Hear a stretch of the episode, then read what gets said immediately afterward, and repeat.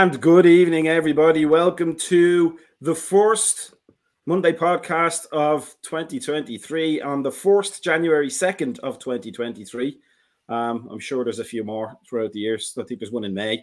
Um, we have not had a good day today, have we, boys? We have Gally with us and we have Jamie. Um, how are we feeling so far about the game today, Gally? Yeah, this was a rough one. Um, I got to be honest with you. I didn't think coming off Fridays uh, performance, I would be more disappointed. And I, I feel in some ways, I think when you have the result, you have to take that with take that into account as well. So um, back to back, just poor performances from the lads, and it's not the way we need to be starting 2023 off. That's for sure. Yeah, Jamie, what did you think of it overall? Uh, always good to see your faces, lads. Get this therapy session on their on their way. Um, yeah, no, it, it was um, it's one to take on the chin. Um, a stark reminder that we're not firing on all cylinders. We're missing key clientele. We're missing um, effort, and and that's that's that's the big thing, right? When you put on the shirt, the the the one thing all us fans want to see is is that graft, and and you know we're all kind of sick to the back teeth of of the whole uh, intensities our identity bullshit when you get um, performances like that, and and that, that first forty five was was one to remember. Um, probably for the best left in 2022 with the rest of the crap memories. But um, yeah, we move on. First of the first of the year. Uh, Gally, I just want to pick up on something that Jamie said there and see what your thoughts on it are. Um, you know, we are missing players but today we pretty much had our strongest two defenders on the field, our strongest right back and our first team goalkeeper, and yet we still conceded the first goal yet again. What what do you think about that? Where do you think that's coming from? And why can't we fix it?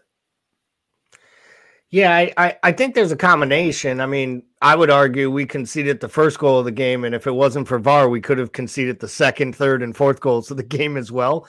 Um, you know, you're in a really bad place when literally every time they score, you're trying to like quickly zoom back into did it come off his hand before that own goal went in?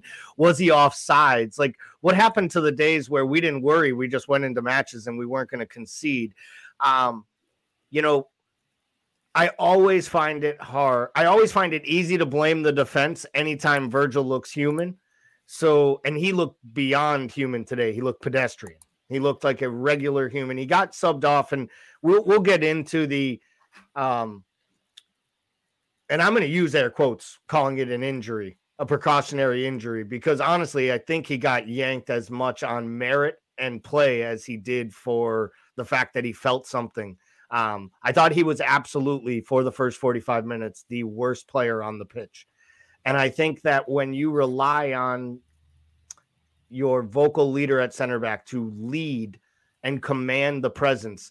I feel like when he is not at top form, everyone goes a step below. And I think we saw it with Konate at times today. Um, and I really think you saw it with uh, Costas. I thought Costas was shockingly bad as well. And that didn't help Virgil because he had to cover for him all match. So if you ask me where I think that first goal was conceded from today, I think it was the weak play down the left hand side of our defense. And I think that uh, Wissa is still grinning from ear to ear, thinking he has chances to score. Uh, Jamie, um, just to, kind of expand that point a little bit from Gally, uh, it was something I thought during the game. Um, I mean, Wissa scored, he scored a goal, he had a goal chalked off for offside. At what point do you think does somebody take responsibility and say, we have to watch this guy? He, he's already hurt us, even if he didn't get away with it. He, he's clearly a danger. Uh, where, where does the leadership come from there? Does it come on the pitch or does it, should it necessarily come from the sidelines? I mean, if you're having to ask yourself that question mid game, um, it's probably too late. Um, you know, I, I don't think it's down to certain individuals that this game was won or lost. I think everyone to a man um, in the home stadium wanted that more. And yeah, I mean, fair enough. Wissa Wissa done done the magic tonight, done, but he, he's not known for his finishing. He's not a great, he hasn't got a great return. Um, so I don't I don't necessarily think it's down to one player or down to to one player on our side who who's missed the boat or missed the memo. I mean, I know certain players will will will get the headlines and certain players will be examined under the microscope, and that's probably fair enough. Um, you know, in terms of Virgil van Dijk's performance, you know, we can definitely afford ourselves to to look into to his um, injury to his uh, ego or to his thigh, whichever it was, whichever came first, the chicken and the egg, right? Um, but yeah. uh, I mean, I don't know. I don't, I don't, I don't necessarily put it down to one person that we won or lost this game. But um, if you're having to ask those sorts of questions mid game, I think it's it's it's too late, and and you know you need your players to stand up and and and take account of themselves. Um, I'm sure we'll get on to Klopp's responses. I know we're all over the place here tonight, but look, it, it, it's a hard one to take. Um, and, and performance levels were, were low. So, yeah, I don't know. Man marking isn't our style, so I don't know if we were gonna, you know, focus on on on Wissa. But yeah, got a couple of goals tonight, didn't they? But at the same time, though, Jamie uh, and Gally, we, have all played the game um, to various levels, but reasonable levels, um, I think. Um, and you don't usually get scouting in in schoolboy and schoolgirl football. You know, you, you'll play a team, maybe you'll play them again next year. You'll identify somebody who's dangerous, but most of the time, you have to figure it out as the game goes on. Um, as much as we don't man mark, at the same time, when somebody is clearly getting space, you kind of have to close that space around you on the fly, don't you? you? You need somebody to say, you know, just pay a little bit of extra attention to this guy, and we didn't. Um, if schoolboy coaches and schoolgirl coaches up and down the land in America and England and Ireland and France, Spain, and everywhere else can get that kind of thing right, why couldn't Klopp? Yeah, I think I think what it comes down to there is is that you know we looked like we were going to concede on every single set piece they had. I mean, literally, they almost scored what on the first two corners before the corner that yielded the own goal. Ali made the great save, and then there was the one with what it was a, I think it was Trent had a goal line clearance. I mean, we looked like we were at sixes and sevens anytime they came forward at us.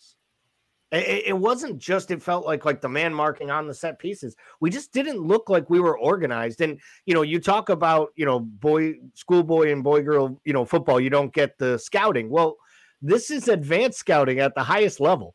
They spent every minute from the moment they recovered from the Leicester match, planning tactically to attack this side without Ivan Toney. And somehow, without their flat track bully, we got bullied off the pitch. Like, to me, it's scary how bad this could have been if Toney got to play.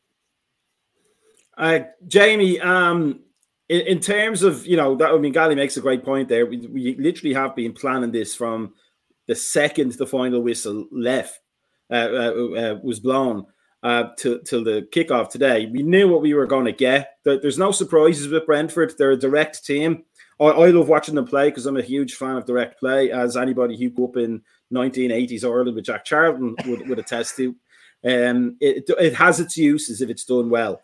Um, but at the same time, I mean, we are Liverpool. We are recent league champions and recent Champions League champions, and, and just came out with Champions League final uh, last season. Um, why couldn't we get that right, Jamie?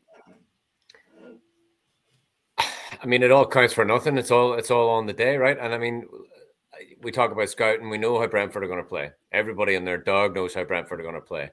They're going to try and overload the wings. They're going to try and hit us on offensive set pieces, and and they've done well. And they are direct, and they are strong, and they're in form uh, up against the big six, as it's called. There's your air quote brackets, Gally. Uh, the big the big six, um, they've done very well. Um, you know, we should have had our scouting done since the three three. Do you know what I mean? You know, we know we know how to set up against these teams. Um, so, I mean, a certain amount of credit has to go to them, and then you know, then we have to lick our wounds and and see exactly where we we let them slip round the back um, because Trent had three guys to mark at all times.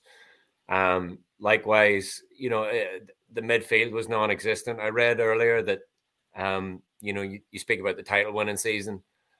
Ali's already saved as many saves as he had in the 1920 season today. I think it's 50, 58 or something like that. Like he he he has no defense in front of him and he's got no midfield in front of them. There's no there's no cover. Um, when when players are just waltzing through the the midfield three and the back four, it's shocking. Um, so you know, yes, we can say that we're we're recent Premier League winners and all the rest, but all that counts for naught on the day. Um, when you're up against the team that wants it more, uh, a team that um, isn't afraid to stand up and take one on the chin. Um, you know, it's just it's a difficult pill to swallow today, isn't it? Like that's it. Uh, Gally, um, as much as we're you know talking about the scouting for this game, the script for today's match we've seen before the season already, haven't we? We've seen it several times, in fact, and it doesn't seem like we're plugging the gaps effectively. Uh, do you do you have any opinions on that might be? Um, I mean, to be totally honest, I've been a broken record on this topic, right? I I was calling for recruitment in the summertime. I was calling it a failure by this club. I didn't blame Klopp. I didn't blame the transfer committee. You know, I was saying by not strengthening strengthening the midfield, they were in turn basically waving a white flag at this season.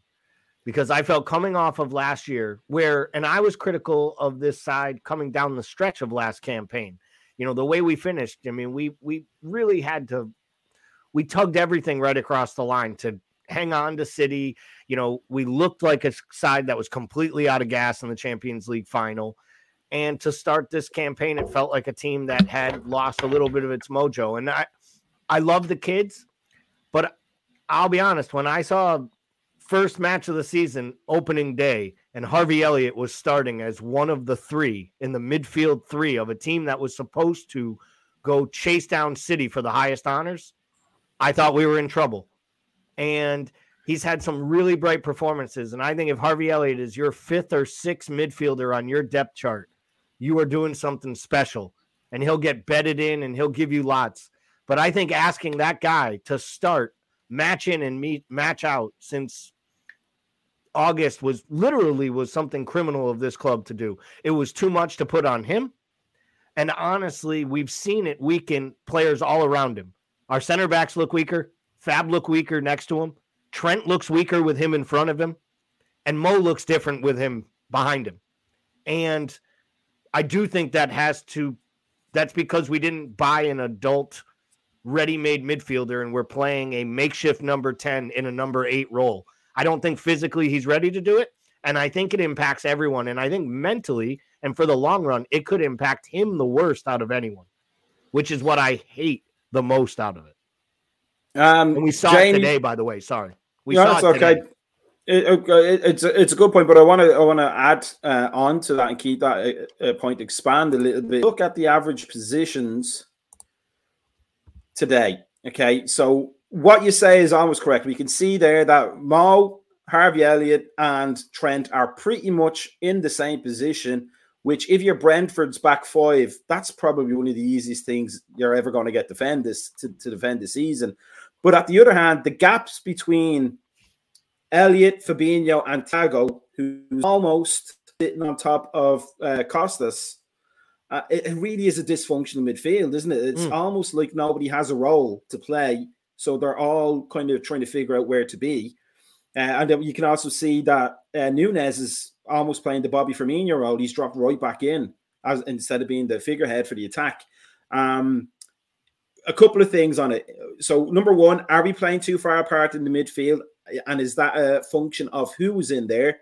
Uh, and number two, is the Thiago experiment dead?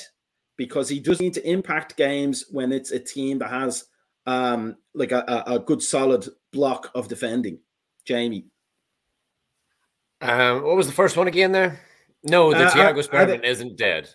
Uh, let's just get that one out of the way. Why do you not think so?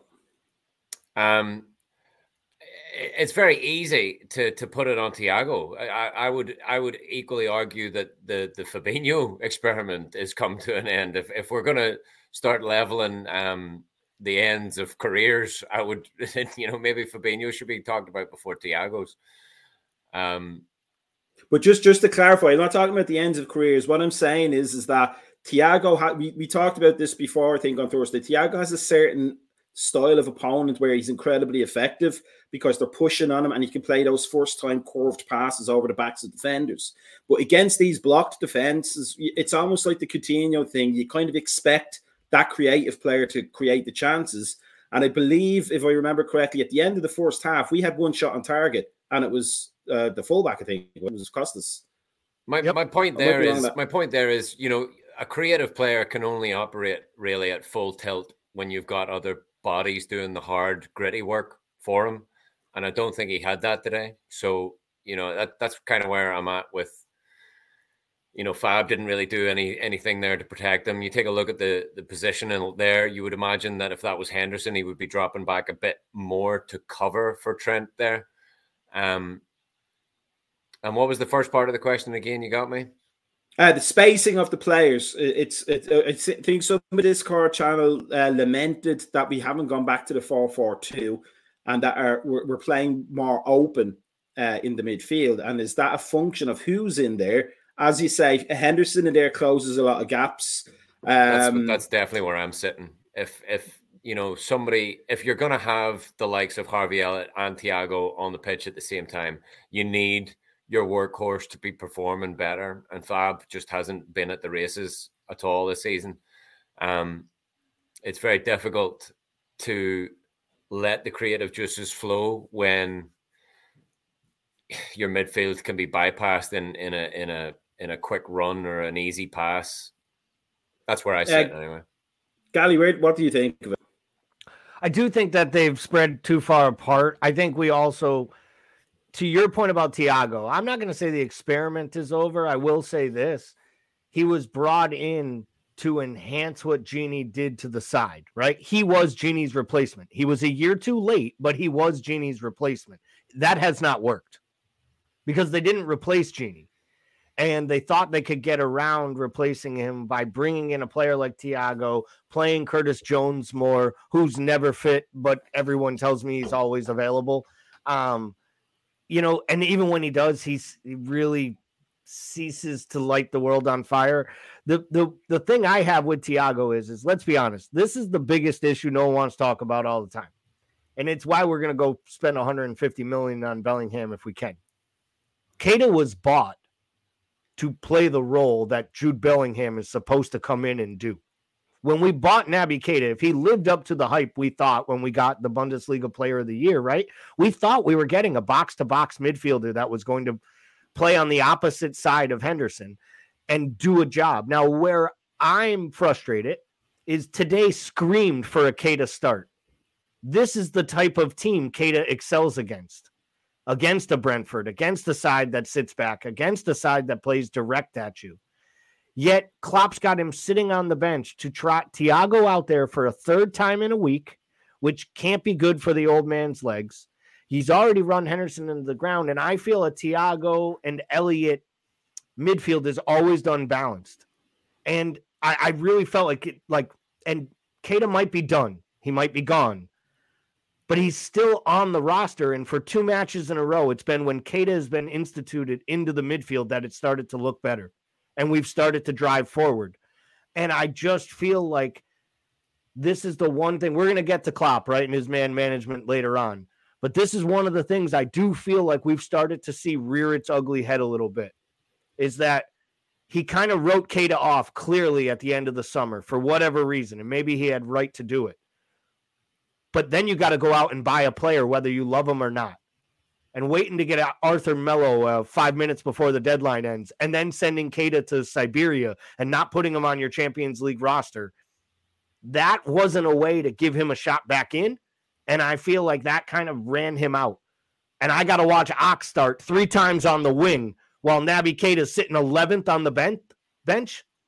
I, this is where I'm starting to struggle because it's easy, right, to give passes when you're winning every match and the teeth are at the podium it's a lot harder to stomach it when you're going listening to the post match presser and we're blaming the opponent for outplaying us. And that's what Jurgen Klopp did today. He blamed the opponent for being more prepared, a better side, and being ready for the match. It's kind of uh, embarrassing, uh, to be honest. James, that's also a good point about Ox. So um, Thiago is, I mean, he's in the twilight of his career, so to speak, age wise at least. Uh, Ox is Ox. He's, I, I, actually can't remember how old he is, but he just seems like he's 40 years old with the way his body breaks down constantly. I think I, would have more robustness, and I, am made of marshmallow. Um, and then we had, as we saw in the picture, we had um, in the graphic, we had Harvey Elliott essentially playing Mo's role as a left winger, a right winger, pardon me, uh, along with uh, Trent Alexander Arnold. Um, it, it, did, did we shoot ourselves in the foot by not even getting a, just a, an athletic workhorse, like almost a Wilfred Ndidi type, um, who's not necessarily the most skillful player, but will give you the work rate, or Dewsbury Hall for Leicester, actually, now remind because he's actually a better example, who doesn't really have the, the ball skills, but will run and run and run. And to at least, if he turn out a starter, will give Fabinho some rest. Um, because right now it's Fabinho, Milner, or Henderson for that defensive midfield role, isn't it? It's essentially oh. three old guys. Um, like, how do we solve that, or do we? Does that get left up to somebody else to put that question out there? I mean, at this stage, I'd I'd much rather see Bajcetic out there than than trotting Fab out there again. I know Gally has his issue with the kids, but the way the way that young fella conducts himself when he gets out onto the pitch, he's afraid of no man and throws himself into tackles. And I know we've all got our reservations about Harvey's um, physical physicality, but um, has shown none of that and and shown up for it and shown um, a lot of uh, proficiency in the middle of the park. So I don't know. I mean, you're absolutely right. We do need uh, a workhorse to be brought in immediately um, this week, if at all possible. Um, but yeah, I mean, Dewsbury Hall, We've seen it. We played Leicester. He walked right through us. We, we need somebody who's going to um, stand up to the rigors of, of Liverpool Football Club, like we said on the Thursday night. You know, like it, it you need somebody who's going to have that um, mentality first of all, but the endurance in their body. Um, you know, whether we like it or not, J- James Milner is there and could probably do a better job than than Fabinho did today, and and and has been looking to be doing. You know, it's very difficult to take. You know, when when you see and you know that these players have it in them, and it it just seems to be evading them. You know. Uh, just because I know you're always uh, interested in the financial side and the transfers, etc. It seems to me that that water carrier, that um, you know the the just the pure that's there to break up the play. That seems almost like the the cheapest and easiest transfer to go out and get, doesn't it? Yeah, I mean, I I think there are guys out there to be had. Now, I you know we get into this all the time of who is actually available, right? And then we get into the prices because you can say all the names you want out there. Everyone would like to get Bellingham in. Everyone would like to get Amrabat in. You know, other than the Irish guys on this podcast, some guys would like to see Declan Rice come in. I'm joking, gentlemen, but it, there are lots of players out there that people would like to see, right? But they're not available. They're not available now. Amrabat, Amrabat might be, um, but they keep saying that they are trying very hard to give him a new deal and and re up him. Um, you know, do you do you stump up for an Ndidi? Do you try to sign a Idrissa Gueye type talent. I know we're not signing an Everton player, but I'm talking a player of that ilk, someone who just comes in and breaks up play and honestly does a job that I don't think will allow Keita to do and that I don't think Harvey Elliott's ready to do. And here's the thing. I'm not saying that the Bajcetic kid isn't there because he comes in and he scores the great goal, right? The other day and he gets the winner. It was the tackle that caught my eye before the goal. No, it was it was great. You know what caught my eye? He gets a sub the next match, and Klopp is literally f bombing him off the pitch for a mistake that almost led to a goal. And I think he's just too green to be put in a position. See, my problem is is we need Fab to get back to his best because our defense right now is so shaky. It needs a shield in front of it. It used to be they played off of each other. They made Fab better by knowing if he missed a tackle, they'd bail him out behind him. And they knew that they could dive in on something because he was there to shield them off and help. And I just don't feel like there's any confidence right now around the base. Where I would argue it a little is, is I think Fabs actually looked better in the last couple matches. Now, maybe that's because everybody around him, between Henderson, Elliott, and Thiago, in the last couple matches, have looked so poor. I thought he's actually looked okay and and starting to get a little bit back to his level. If we start playing the Bajcetic kid in the six right now, we're playing a 19 year old in critical minutes. We might as well prepare for the best case scenario to be playing in the Europa League next year. Because if we want to get back to the Champions League, we got to, we're going to have to push our senior level players, in my opinion, because this is going to take something that we haven't had in quite a few years. We are in for like a real, real fight. It was it was one thing with all the injuries and playing midfielders at center back. We had excuses built in. There's no excuses built into this team except for letting the club down and the badge on the front of the jersey down. To me, this is if they don't get top four, this is epic failure from everyone from the board to the boot guy.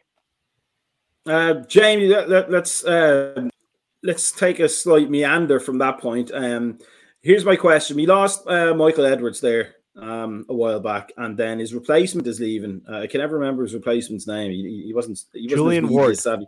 Julian Ward. He's not as media savvy. Uh, but he does he does sound like a 1970s photographer. Um, but are we in trouble transfer wise? have we lost the mojo in terms of transfers, or, is or is this just a, a, kink in the line? It's possibly a bit too early to tell, given that it's you know the second day of the year. Um, but until this until this window closes and until the next window closes, I think then the writing will be on the wall by then. Um, you know, Klopp has apparently an iPad full of potential players, so it's about time that list was revised and looked over, and and you know, with a lot of dead weight um, hanging around the club that needs to get shifted out. Realistically, we we could do with an influx of of, of talent. Um, so time will definitely tell. End of this window, possibly not, because already people are talking about we're one and done in the transfer window, which to me um,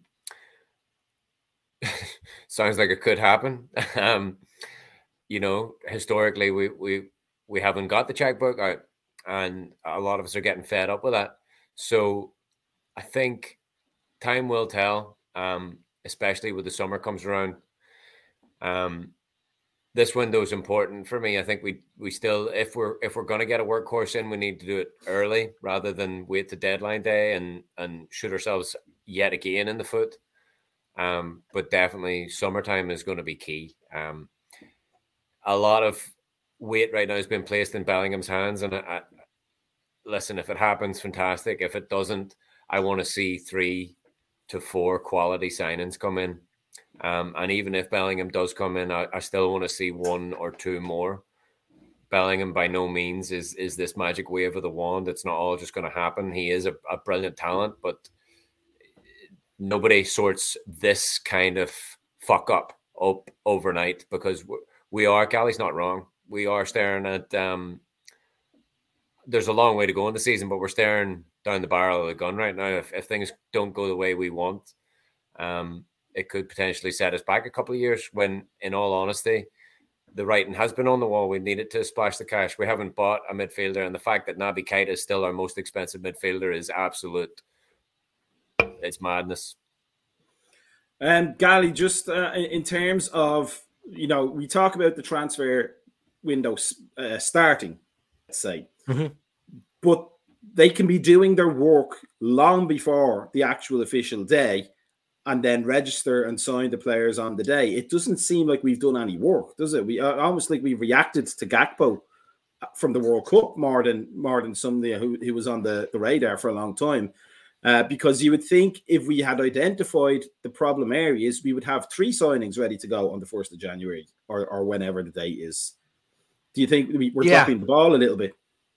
Yeah, I, I couldn't agree with you more. The Gakpo signing lets you know they can get the work done early if they want to. It also lets you know from if you believe the reports, They literally got into the bidding on like Tuesday and closed the damn thing on like Thursday afternoon.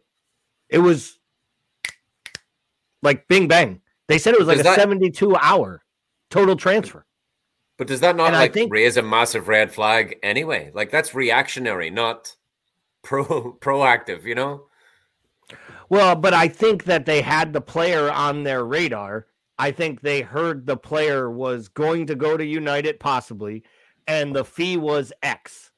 And I think they looked at the player's skill sets. They looked at that it was only 37 million and they thought to themselves, wait, he's willing to sign a deal. He wants to come here. We can sign him. We can hurt a rival going for top four. And oh, by the way, we need a left winger right now because our two left wingers are out. And I also think this speaks a little bit more. I think they think the Diaz injury might be a lot worse. Like we're saying April, and they might be thinking like April is if it all works out. But if we could, we might like to just shut him down as much as possible towards the end of the season and let him come back in August fully healthy. Because, I mean, it was a it was a major injury. Then it was a setback, and anyone who's ever had a knee or a, a you know a structural issue, Jamie. I know. I think you've had some knees, right? You've had knee surgeries, haven't you, in your days playing? Uh, no, um, no, knee surgery, but I did did tear my. It was an ACL avulsion. So what it does is it it, it ripped the tendon from the bone. Luckily enough, no surgery was needed. It was able to grow back. But yeah, I mean, if you re-aggravate a, a serious that, injury like that, you're done. That was kind of where I was going. Is you don't really know until you let it heal, and I think this is a little bit. I hate to say it, it's a little bit of insurance.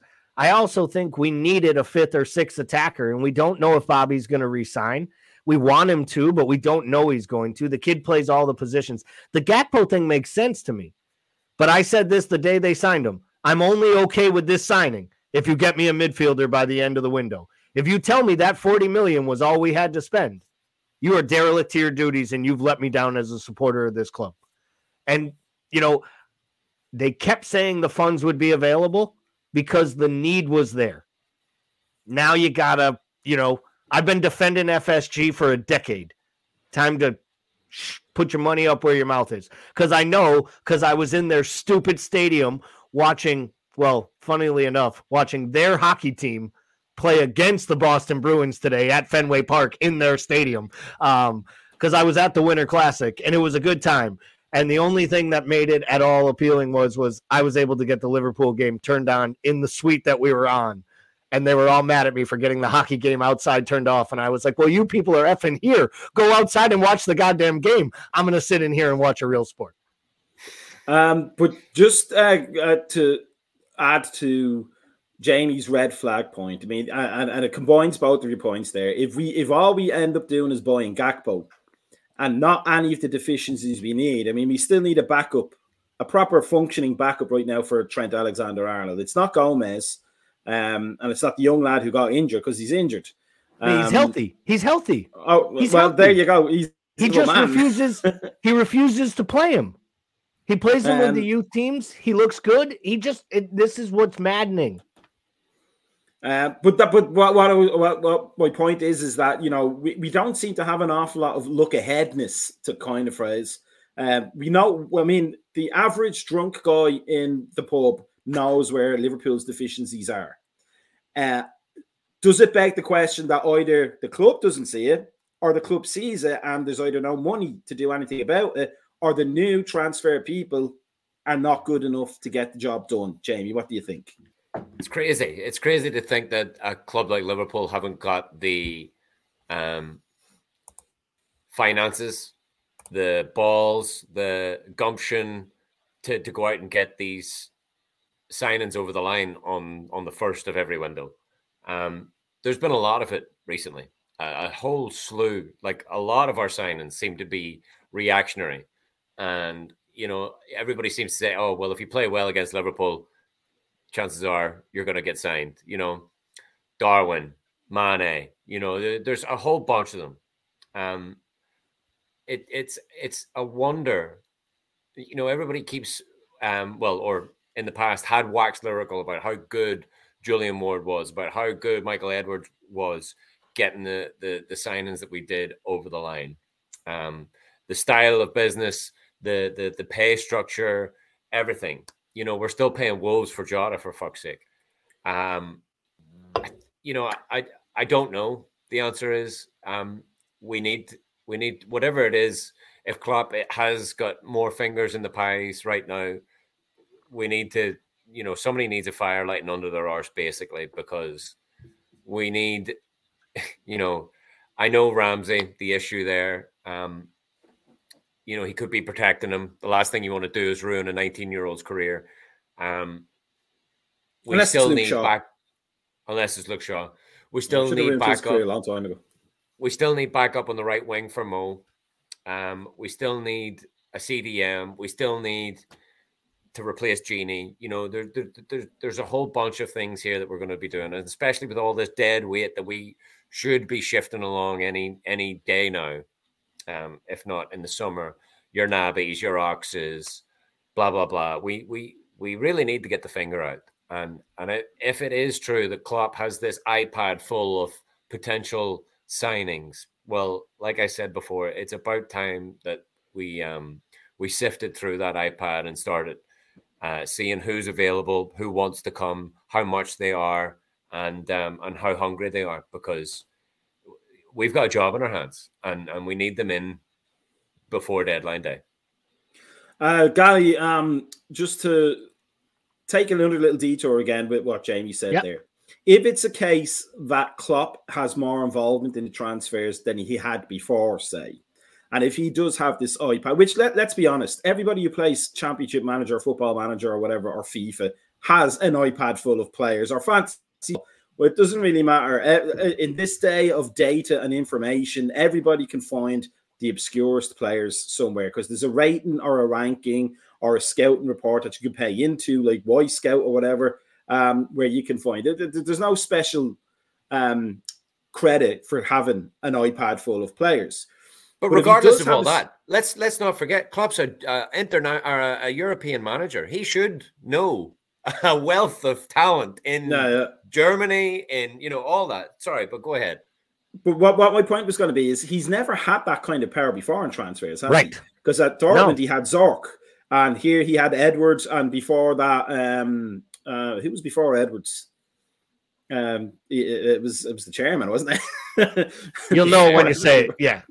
But he'd never had that kind of power before, and we we we can joke about it all the time about uh, you know our, our dearly beloved Brendan Rodgers, but he's clearly somebody who should not be let anywhere near transfer and, and just restrict his duties to the, the coaching field because that's where his strength is.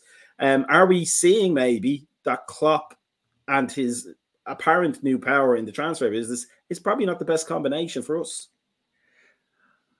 Yeah, I, I I've never been a big fan of the manager that has full carte blanche and total say in any sport, by the way.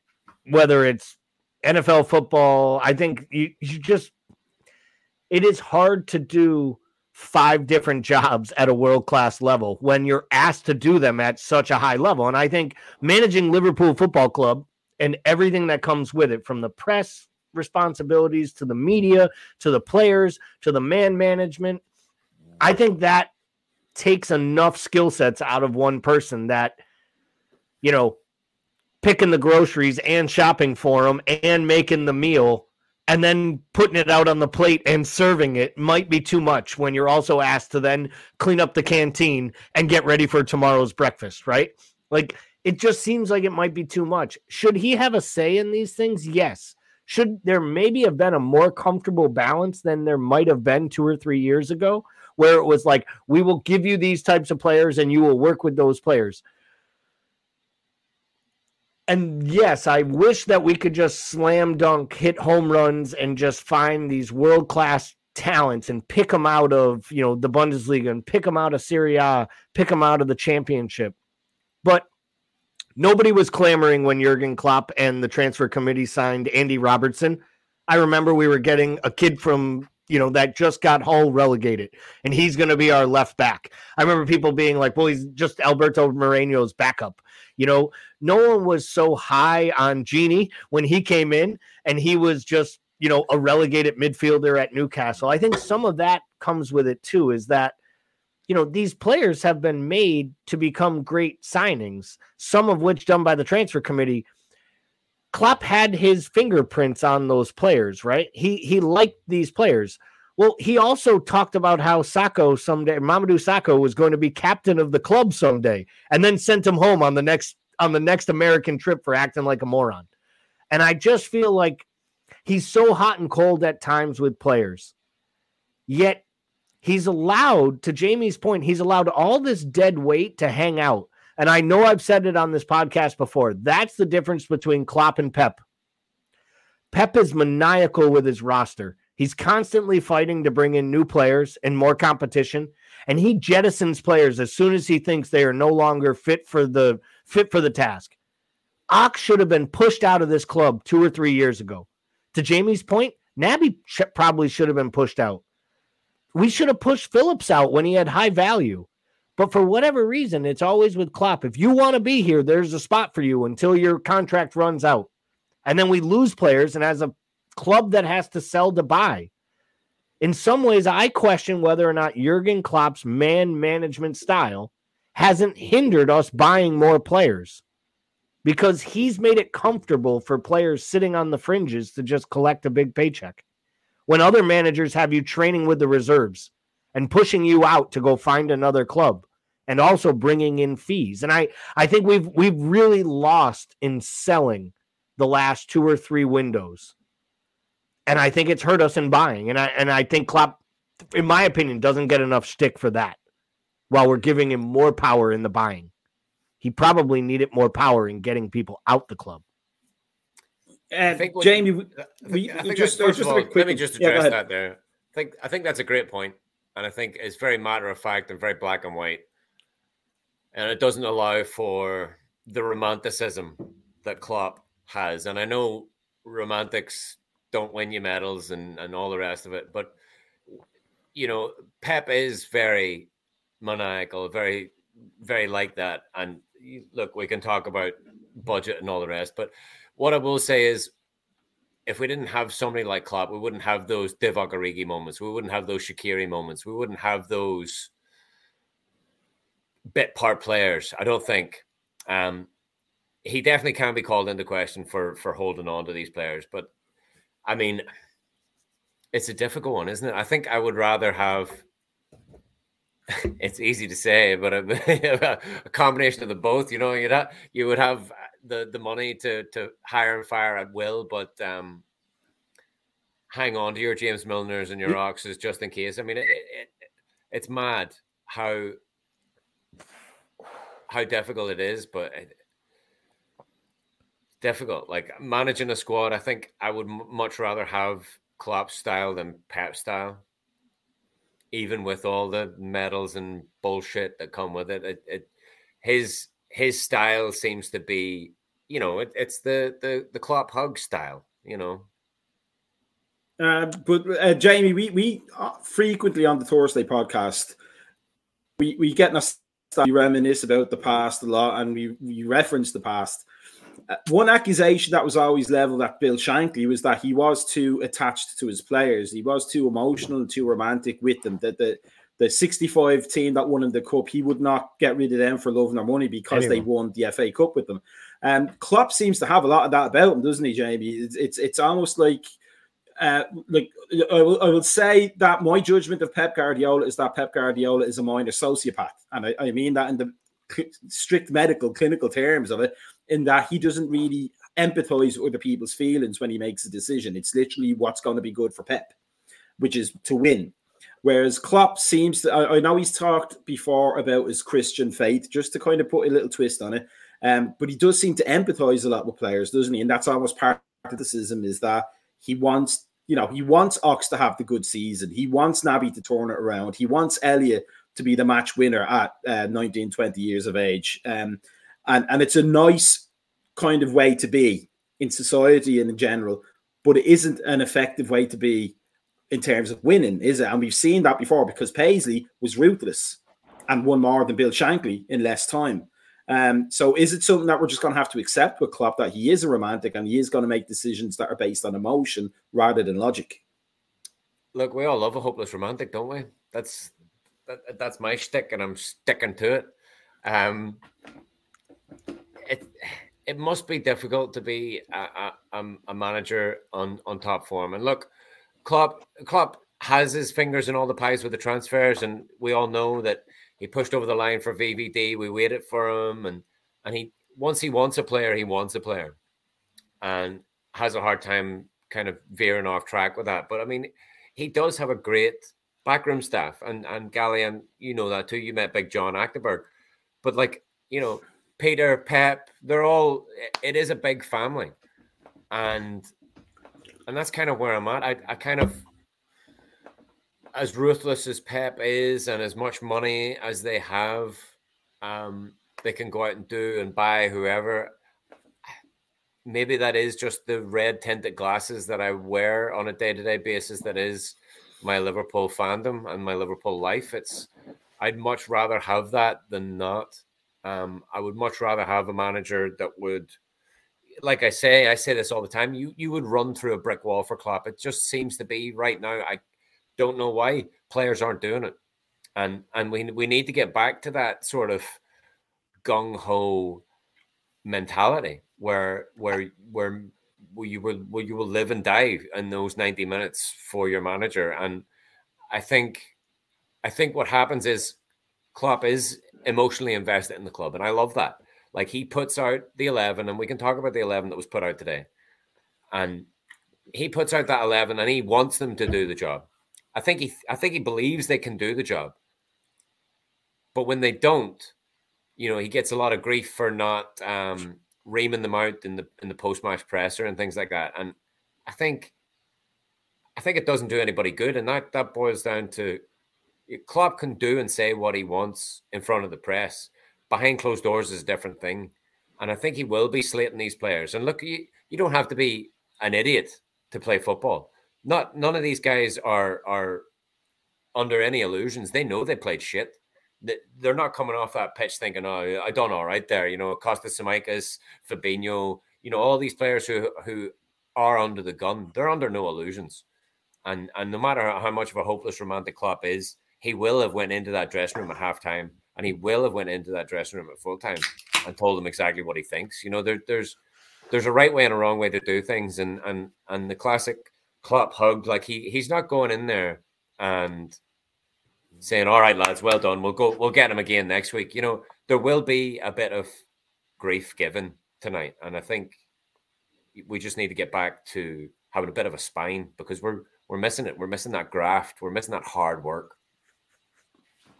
Uh, Galio, um, here's my take on what Jamie said. Jamie can chime in as well if you want to that. Um, I think he's he, he's right that he probably does, you know, give the boys the business if they don't play well. You know, behind closed doors, of course, you could probably you could probably put your your tumbler up to the wall uh, and the dressing rooms after a game and hear it. Um, but on the other hand, James Milner said in an interview, I believe it was this week, um, that after we lost the Champions League, I think it was. Uh, um, no, it was the Europa League podcast. It was the podcast, yeah. and it was the Europa League. Yeah, that's right. It yeah. was the Europa um, League Europa final the first year. And, and, what what he said was was that Klopp wanted them to party, to forget about the result, and you know, we play 100%, we party 100%.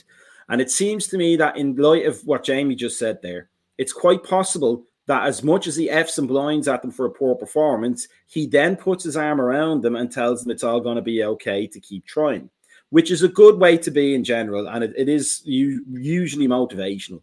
But if you get that year after year, if you're a long term person, eventually at some point you're going to say, it doesn't really matter what I'm going to do. He's going to tell me I'm great anyway. So we'll just do the bare minimum. Even if it's a subconscious thing, I'm going to do the bare minimum because he's going to tell me I'm great anyway because he doesn't want to upset yeah. me. I will do you think that's thing. a problem? I will Go ahead, Jamie. Thing. You jump in. Europa League final, end of season, last game of the season is a bit different than mid season and you're in the shit. Uh, you know, what I would say to end of season, what, you can put a full stop at the end of it. There's there's no more football. Mid season, those lads need a a, a Raymond, and I dare say. Well, that's true. There, there's no question there, but, but the but idea the that making, he, yeah. Go ahead. So just the point I make, I'm making two points. Number one, you can't imagine Alex Ferguson thinking that way. You can't if he Ever. lost the final. His his players were hearing about it until the following, you know, whatever their their exit training session is uh, at the, the, the next day. Um, but also at the same time, the, the point I'm making is not, not that you know it was the end of season, but that he he didn't see losing as necessarily a bad thing. Like you, you get you get the criticism out of the way, but life goes on. Whereas those kind of sociopathic kind of managers and coaches in all sports were like, we're here to win. You didn't win, therefore we have to look at something else. Um, yeah, and that's what I'm saying. Is it a flaw? Is it a flaw in Klopp's character? At the end of the season, what good is shouting at your players? It, it, what good is shouting at your players at the end of the season? I think. I think in that in Milner's case, though, Milner was saying Klopp wanted us to sing together as a team, and we were like, "Fuck you, we don't want to sing." Lost. And he was like, yeah. "We just lost a final," and he was like, "I know, but I'm the fucking manager, and you'll sing." And they all sang. The so it's almost we lost the Champions League final, and they took us out in a, a bus parade of the city. It, I think it's I think it's to your point though, Jamie, is that's the way that he manages these players. Now, to Maka's point though, I'll, I'll share a quick story here. Right when I was in high school, I was in on a JV basketball team that was really, really good. Like we went undefeated. We played against kids. We actually played against a kid who went to the NBA. We were one of the only people to ever beat him while he was in high school. And we played a crazy Friday night game. And we were the JV team. And we won by 20 against the team we were supposed to lose to. And everyone knew in town we were having these huge parties, right? And the varsity team lost by like 40 points and embarrassed themselves. The next morning, we showed up at like 8 a.m. for practice on school vacation. And we, the winning team, ran suicides up and down the court until the first guy got sick because they knew we were going out drinking as high school kids. And the varsity team that lost by 30 showed up to literally donuts and coffee. And we were all like, what the bleep? But at the end of the year, our team went undefeated and they let themselves down. But their coach coached them that way. And I think to Maka's point, there is a point where you start to get the warm, you get too many hugs. You get too many cuddles on the sidelines, whether you're getting yelled at or not. We might have lost Maka. Um, if we did, we'll hold out until he jumps back in. But you know what I mean, Jamin? I'm not saying that's Klopp. I don't think he's lost this team. That's not my point. But where my point of that story was, was that there is a time, there is a time where too much love and too much cuddles, where the message just starts to get lost. And I worry, I never wanted to say it, but I do worry that we are at the exact seven to eight year window that Klopp ended his time in Mainz poorly. He ended his time at Dortmund. And it's not that different. What we're seeing on the pitch and in the transfer, and guys just looking gas tired, mentally unable to keep up with his managing style and the play on the pitch. I don't want it to be the case. It's why I think we need four or five players because I don't want a new manager. But if you only buy one or two new players, you probably it probably has to change from the top down because these guys look absolutely I mean, they look like shells of themselves on the pitch.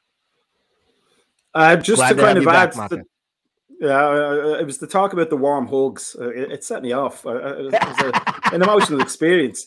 Um, but just to, just to add like to that uh, as another example is that um, a few of Shankly's players that were there for a long time, I think, said.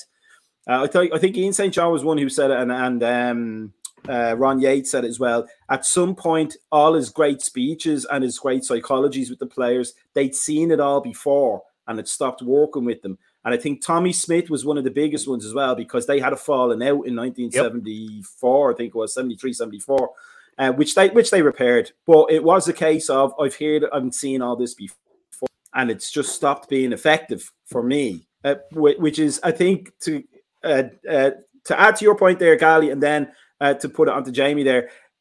You don't want to replace the manager, but if you're above Klopp in the in the echelons and you're looking at the performance of the team and hopefully thinking this way, uh, do you think you should be saying, you know, we're not we don't want to get rid of Klopp. Let's start getting rid of some of these players and replacing them with players who don't know the message yet, and maybe we'll get us back up to there. What do you think, Jamie?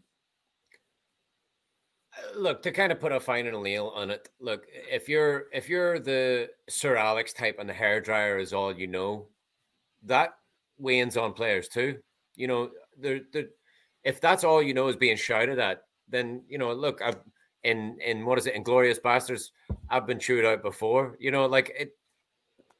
There's, I think Klopp has that two sides to his coin. Like we all can see the passion that Klopp has. He can be angry, but he can also throw the arm around you. I don't think I would ever see Sir Alex throwing the arm around too many. I don't think I would see Pep giving too many hugs out. I think behind closed doors is a different thing. In front of the media is a different thing. Like I, I think Klopp can use both of those tactics to his ability. So I think in in thinking that Klopp's too nicey nicey and too much of a field romantic, I think I think you're maybe looking too closely. But I think um, but just I, I thought that's not what I'm saying though. I'm not saying he's too nicey nicey. What I'm saying is that when he gives you the hair dryer, he throws his arm around you and then tells you that you're still a good player. Whereas Alex Ferguson will tell you you're crap, and that's the message you get until you improve. Um, but on top of that, he'll also get rid of players. He uh, and Pep does the same as well, as you mentioned. Get rid of players who aren't hearing the message anymore. Whereas Klopp seems to be very emotionally attached to the players and even if they're not getting the message, he still thinks there's a chance they might. And it, that's what I'm saying. It's it's not it's not that he's too nice. It's that he's too emotionally invested in the players. I mean, he's not a sociopath.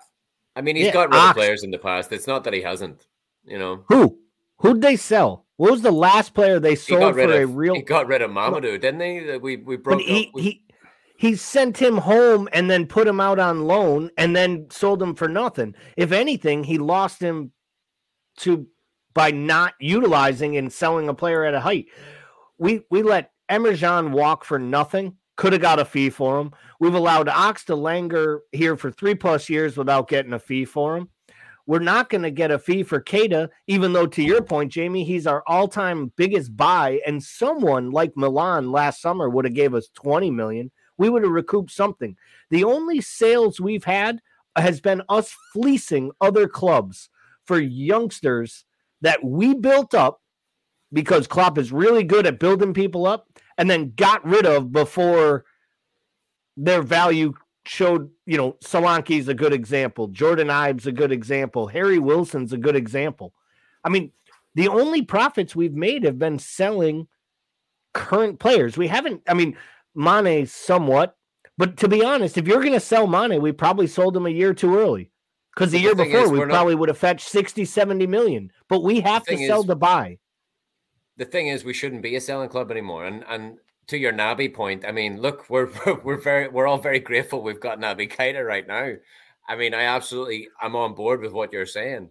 We could have made some money off him, but the fact of the matter is we spent 50 million on him. We've probably got as much blood out of that stone as we're ever going to get. And sure. for the next for the next couple of months, we can be very thankful we've got him because we're it just comes in the market to, for I, a midfielder. You know, and I don't disagree, Jamie. My point is, is the whole thing with Klopp and the moves are is whether the message is getting lost. Something has happened where these players are no longer able to get up to the level that is required to play in his system. So we either needed some recruitment, and he's signed three extensions since coming to Liverpool. So I don't want to hear that he doesn't believe in the owners or he doesn't believe in the recruitment strategy. So he's got some say in this too. I don't think he needs to go. I do think that this team needs massive influx of adult footballers to come in and fill gaps because I think there is a huge gap growing right now between us and City. And unfortunately, there's a new player on that block because right now top to bottom, Arsenal has jumped us as a club. They have more talent top to bottom than we do. They are a more balanced side than us top to bottom. And I think over the next four to five years, they're more equipped to compete at the top level of this league than we are. And we know City is the animal that is. So, you know, with Newcastle and United coming along, I just feel like it, it, this is a precipice time for this club. I think this next six months is probably the biggest time in Klopp's tenure at Liverpool, honestly. These next six months leading up to June. For me, I'm just going to say one more thing. Uh, for me, yep. I think it boils down to a lot of it's on the players now. Like, I think a lot of fans want to blame Klopp for this, want to blame Klopp for that. There's only so much that man can do. He sends the 11 out. It's on them to perform. I think there's a lot of players that are just on standby right now. And I think if those players were to answer a certain few questions honestly, then there would be much more graft, much more effort put in. I think uh, well, uh, to wrap it up for tonight, it just remains to be said they don't have enough threshold questions, Jamie. That's probably what the problem is. They don't have enough. Would you rather have Nunez's hair or teeth? Um, but yes, it's it's it's a that's a good one. It's a conundrum, and I'm sure something we're going to continue maybe on Thursday for Thursday night show. Um, we've no morning coffees this week, and there's no EPL review show this week. Uh, but the fantasy football, yeah, we're gonna on Thursday. Fantasy uh, Thursday night, we will have uh, the Thursday uh, weekly podcast, eight p.m. or eight p.m. Uh, Eastern, Eastern, and then yeah, and then nine o'clock right after it, we're gonna follow up with a live fantasy review. We'll look at this week and last week's matchups. We're just gonna do one fantasy show a week. It's too hard right now to try to get a live fantasy show up and running in between every match week. Heck, we would have had to done it Sunday night because they gave us a whole one day, those bastards. Um, and their servers still didn't work to let me get my transfers in in time. But um, no, I we're gonna have that fantasy show Thursday night, and we would love to start to see some more interaction on that following your guys' great podcast. So, uh, and then this week that will probably be it. There'll be no uh, morning coffee this week or a portion of next week until Timuchin is back from vacation. So we'll make sure and get a post out on Facebook, Twitter, and Instagram, letting everyone know uh, the night before we go back live with the morning shows. So next um, American Scouser content will be Thursday night with you guys at eight o'clock. And uh, that just also uh, leaves me to say to make sure everybody likes us and subscribes us on the aforementioned Facebook, Twitter, and Instagram, and listens to us on Spotify as well. Because um, if you don't, just three will go around to your house and argue. Because um, that's what we, we're good at doing. And, and, we won't stop, and we'll be loud, and we'll drink all your tea. Uh, but it just reminds me to say, uh, Jamie, great to see you as always. Gally, it's great to see you as always. Um, and let us just keep going forward, Reds. We can discuss till the cows come home and we can debate and argue and converse and agree. But in the end, we're still Reds and nobody else is. And that's to their detriment. Um, so have a good night and a fantastic new year, boys, and to everybody else as well. And we will see you at the next American Scouser TV show. Peace out, boys. Happy days, Reds.